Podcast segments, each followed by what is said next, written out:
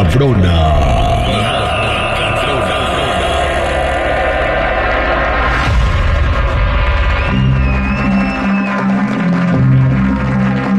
Muchachos, vámonos con las notas macabronas y vamos a hablar de un pastor, ¿verdad? Eh, que está acusado y qué creen que estaba haciendo este pastor de nombre Ralph Douglas West. Y a veces no decimos los nombres de los protagonistas de las notas, pero yo creo que aquí sí vale la pena.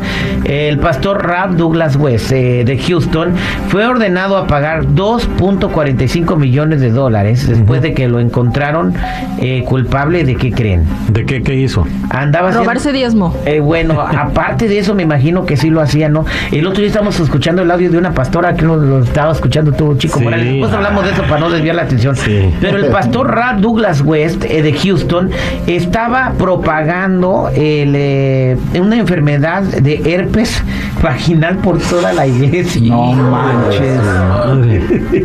Imagínate, entonces eh, este pastor eh, pues fue encontrado culpable después de que varias feligresas se fueron, eh, se empezaron a sentir mal y fueron al doctor para ver qué era lo que tenían y todas presentaban los mismos síntomas. Mm. Después empezaron a darse cuenta de algo en el hospital a donde iban, ¿verdad? Ujú, ¿qué Que Todos venían de la misma iglesia. Que todas venían del mismo Ah, el mal del pastor se llamó. Exactamente. Entonces eh, resulta que este pastor, eh, pues ellas iban a, no sé si se iban a confesar o a, a- a recibir una orientación espiritual.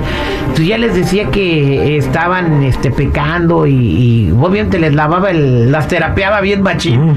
Y que la única manera para, para salvar su alma era poniéndole Jorge al niño, ¿no? Que se entregaran a él. Ay, no puede ser. Porque él era como el puente entre el paraíso Y luego La tiene la, tiene la maña de decir, me habló Dios y me dijo, ¿qué les van a dar hablando?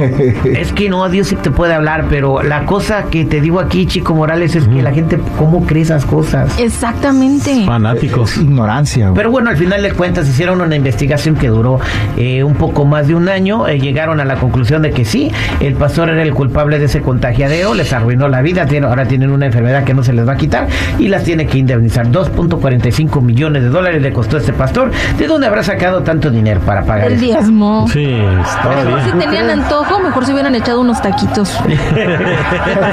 y no al pastor. Oye, de penitencia, muchas aves marías también. Padres Exactamente. nuestros.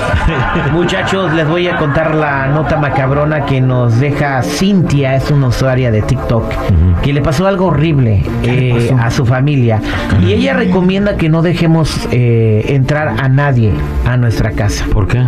Ella escribe lo siguiente y lo voy a leer textual como lo escribió ella.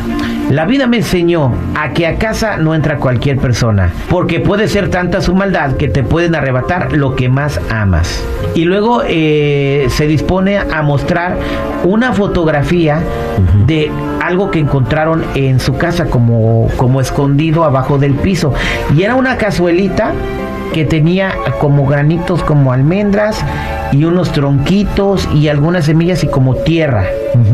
Eh, y, y, pues, algunos cartones, ¿no? Entonces, como puedes apreciarlo, este... Oh, sí. eh, eso fue lo que encontraron abajo en su casa y dice que no sabían qué eh, eh, qué era esa cosa, pero que lo fueron descubriendo con los años. ¿Y qué era? Y luego nos enseña la tierra y dice, mi familia ya había sido arrebatada cuando encontró esto. Entonces dice, el ataque estaba dirigido hacia mi papá, porque encontró su nombre escrito tres veces en cartoncitos, en papelitos. Mm, Y no solamente eso, con el tiempo empezaron a aparecer eh, muñecas con alfileres en la cabeza, carne podrida y tierra tirada enfrente de su casa. Y las cosas empezaron a suceder con su hermana mayor, quien empezó a tener la enfermedad de cáncer. Empezaron a hacerle tratamientos, pero la enfermedad la fue consumiendo. Y esto fue eh, devastando el corazón de su papá hasta que pues la niña perdió la batalla contra el cáncer y murió. Y debido a esto, dice mi papá, quedó destrozado. Estaba bien claro que el ataque era contra mi papá, porque después se murió él. Ay. Wow. Y una vez que mi papá murió, se acabaron los ataques, se acabó la mala vibra, la mala energía y dejamos de recibir la carne echada a perder y las cosas que aparecían en mi casa. Por eso les digo, no dejen entrar a nadie a su casa, porque tanta era la envidia que le tenían a mi papá que terminó con la vida de mi hermana y con la vida de él. La Wow, brujería. fuerte está eso, ¿eh? E- Exactamente, pero ellos no creían en estas cosas. O sea, después de que su papá se murió, ella nos explicó en esta, en esta publicación que se encontró esto. Es vudú haitiano eso. Pues lo que haya sido, güey. Pero sí tienes que, pero ¿cómo identificar a quién te tiene envidia? Debe de haber una manera, ¿no? Sí, El problema es de que hay unos que son pues hipócritas, ¿no? Te hacen Sí. como que sí están contigo y nosotros te apoyamos y todo, todo la guachu guachu, pero por te volteas y por el otro lado te apuñalan y a veces es parte de la misma familia. Ni te quieren Sí. ver destruido. Di- ¿Sabes qué? Dicen que los mejores para descubrir eso son los perros. ¿Los perros?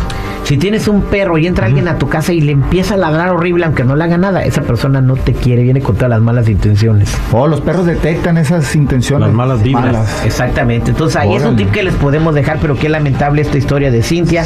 Su papá y su hermana se murieron. Esta fue la nota macabrona al aire con el terrible.